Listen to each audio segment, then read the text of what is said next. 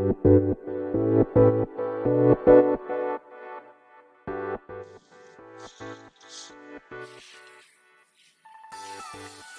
い、始まりました。本を読んでは、独り言ラジオ。私、変な髪型をしたポンコツ薬剤師こと、町田和俊でございます。はい。本日もですね、えー、読んだんだか、読んでいないんだか、積んだんだか、積んでいないんだか、といった本たちの中からですね、一冊紹介して、ゆるーりと語っていきたいと思います。本日お届けいたします本は、絵本ですね。タイトルが、暗闇の像。ペルシャの古い歌から。はい。えー、こちらはですね、えー、っと ミナ・ジャバ・アービン、サイワ、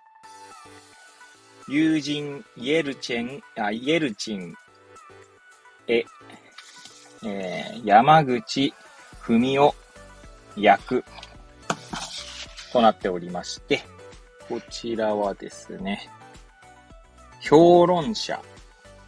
から、いつだこれ。えー、っと、うん、いつですか ?2018 年1月20日、初版発行となっております。はい。では、いつものようにですね、えー、この本と出会ったきっかけ、そして、えー、本書の内容を紹介し、最後、独り言という3部構成でいきたいと思います。はい。えー、サムネイルのですね、写真を見ていただければわかるかと思うんですけども、こちら、釜石市立図書館で借りてきた絵本でございます。はい。いつものようにですね、タイトルですね、から、まあ、選んだわけなんですけど、この表紙のですね、絵とか、まあ、背表紙の絵とか見ずにですね、まあ、借りてきたんですね。タイトルだけで。皆さんはどうですかね？暗闇の像と聞いてどんなお話を想像しますか？ね、暗闇の中にいる像なのか 何なんでしょうね。まあ、私も特に、えー、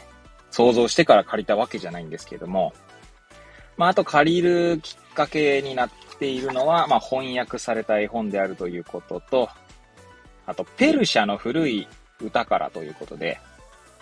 こういう、なんていうんですかね。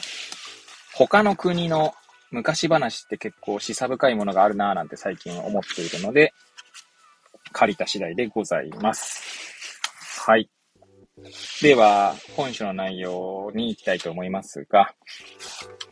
こちら帯の文言はないので、えー、カバーですね。カバーの内側の文言をまずご紹介したいと思います。はい。遠いインドから不思議な生き物を連れてきたアフマド。村人たちはそれぞれ暗闇の中で生き物に触って蛇のようだ。木の幹みたいだ。まるでうちわだ。と言い張ります。一体誰が正しいのでしょう？ペルシャの詩人ルーミーの詩を元に作られた愉快なお話と書いてあります。えー、あとはですね、最後のページに、まあ、この絵本がどういう風に作られたかっていうお話も書かれていますので、そちらをまず読み上げたいと思います。この絵本のお話の元になった詩は、ペルシャの詩人、ジャラール・ウッディーン・ルーミーの作品です。ルーミーは1207年にペルシャ北部の町に生まれた、あ、生まれ、たくさんの詩を残しました。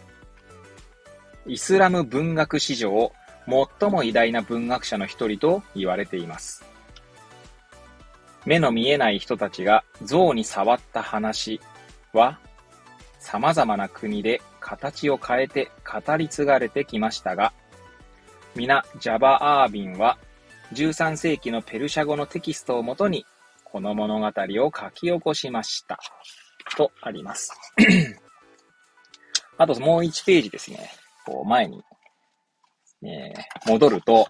作者後書きとですね、イラストレーター後書きというのがあるので、そこも、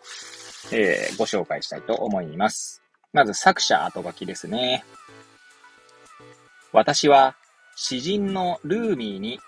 特別な絆を感じてきました。ルーミーと同じく、私もイラン、過去昔のペルシャで生まれ、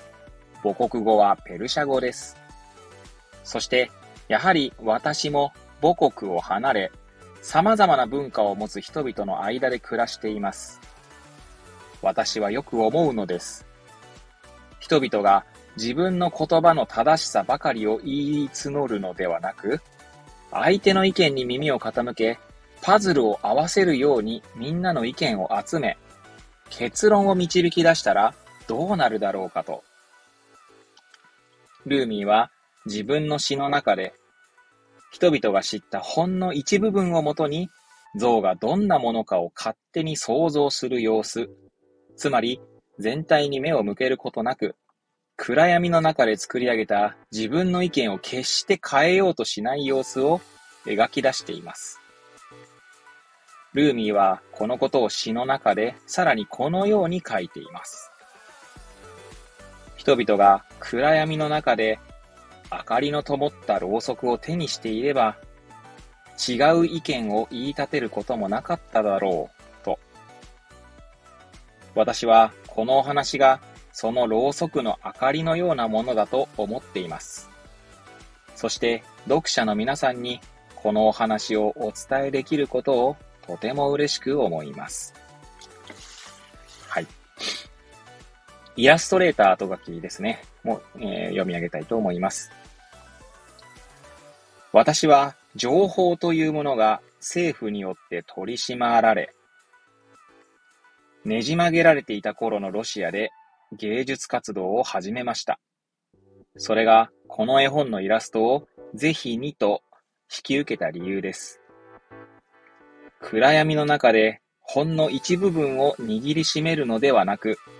全体像を捉えることの大切さが私の心を打ちました。このお話への個人的な思いは、私の芸術とペルシャの細密画家たちとを結びつける助けとなりました。ペルシャの細密画は、それ自体が完璧で、付け加えるべきこともなければ、曖昧さもありません。そんな完璧な世界を現代現代の子供たちに身近に感じてもらうためには、私は自分が関わってきた舞台芸術の経験に頼ることにしました。最後には古代ペルシャ芸術と現代の私自身の感性とが一つになり、それぞれののエッセンスを宿した絵本に仕上がったと信じています。はい。では、本書の内容はですね、紹介はここら辺で終わりにして、最後、独り言でございますけれども、ま、実はですね、この後書きですね、作者後書きとイラストレーター後書きはですね、今回初めて読みました。まあ、最初にですね、何回かこの、え、息子に絵本を読み聞かせたりとか、あと自分でですね、え、この物語を読むってことはしていたんですけど、後回しにしてたんですね。で、まあ、あの、今日ですね、こうして、なんだ、スタンド FM で配信しようと思って、まあ、どんなお話しようかなっていうのはですね、頭の中ではですね、まあ、いろいろ、うん、なんだろう、考えが駆け巡っていたんですけども、まあ、まさにですね、このイラストレーター後書きのところにですね、えー、ロシアという言葉がありましたけれども、まあ、戦争だったりですね、まあ、戦争だけじゃないと思うんですけど、うんと、なんて言うんでしょうね、この情報が、うん、いろんな人の情報がですね、まあ、入り乱れることもなく、うん、まあ、入り乱れることもなくてと語弊があるかもしれないですけども、うん、まあ、そうですね。まあ、日本にいる、まあ私からしたら入り乱れているように見えるし、おそらくロシアにいる人の中には、入り乱れることなくですね、えー、まあ要は政府の言ってることだけしかわからないって人も中にはいるんじゃないかなと、まあ想像します。まあ、私はロシアに行ったこともなければ、ロシアに詳しいわけでもないので、そこら辺ちょっと事実はわかりませんが、で、まあ、そういった感じでですね、まあ、その全体像をつかもうとするっていう、その視点というか、そのために、えー、人々の持つ意見だったり、まあ、情報をですね、まあ、集めるっていうことの、まあ、大切さというのをですね、まあ、感じて、あの、この絵本を読んで感じていたので、まあ、まさにですね、作者後書き、イラストレーター後書きにですね、そんなものが書いてあったので、まあ、私が語ることはもうないなって感じなんですけれども、まあ、今のまあ、私がですね、これ、えー、収録しているのは、2024年の1月10日なんですけども、えー、まあ、ね、くしくもというか、1月1日の元旦ですね。まあ、石川県の、まあ、地震がありましたけれども、能登半島地震ですね。で、まあ、やはり、というか、うんと、SNS 上ではですね、まあ、虚偽情報というんでしょうか。えー、まあそういったものが、まあ、入り乱れているというかね、はい、あの、いっぱいある、あると、出ているという話がありましたけれども、まあ本当に何が本当の話なのかってわから、まあ、少なくとも釜石にいてですね、えー、実際の現場の状況というものを、まあ、テレビの情報なり、まあ、文字情報なりで、把握したつもりになってはいけないんだろうなという気もしていてですね。まあそれは私自身がですね、東日本大震災の時に、えー、発災直後ですね、翌日から、ま避難所を回ったりとかした経験からも、その情報の大切さというのはですね、まあなんかま、なんかこう、その当時の経験としては、まあ、とても大切ななものだなと、そして、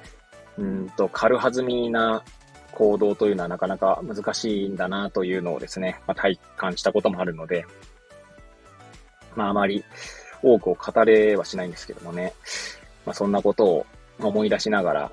今こうして独り言をつぶやいております。はい。まあいつものように取り留めのない内容なんですけれども、このお話は結構示唆深いお話だなと思っていたので、もしよろしければですね、図書館で借りるなり、あるいは、こちらの本はですね、定価が本体価格1400円プラス税別ということですので、えー、まあね、購入していただくもよしってことだと思いますけれども、ぜひですね、一度目,、え目にしていただければなと思います。はい。ということでですね、本日はここで、えー、ここら辺で終わりたいと思います。えー、本日お届けいたしました本は、暗闇の像でございました。えー、くだらない私の番組ではございますが、また遊びに来ていただけると嬉しゅうございます。そして、そして、えー、リンクも貼って、えー、おきましたけれども、ノートですね。ノートの方で、本を読んでは独り言ノートということでですね、毎日記事を書いておりますので、そちらの方もですね、もしお時間よろしければ、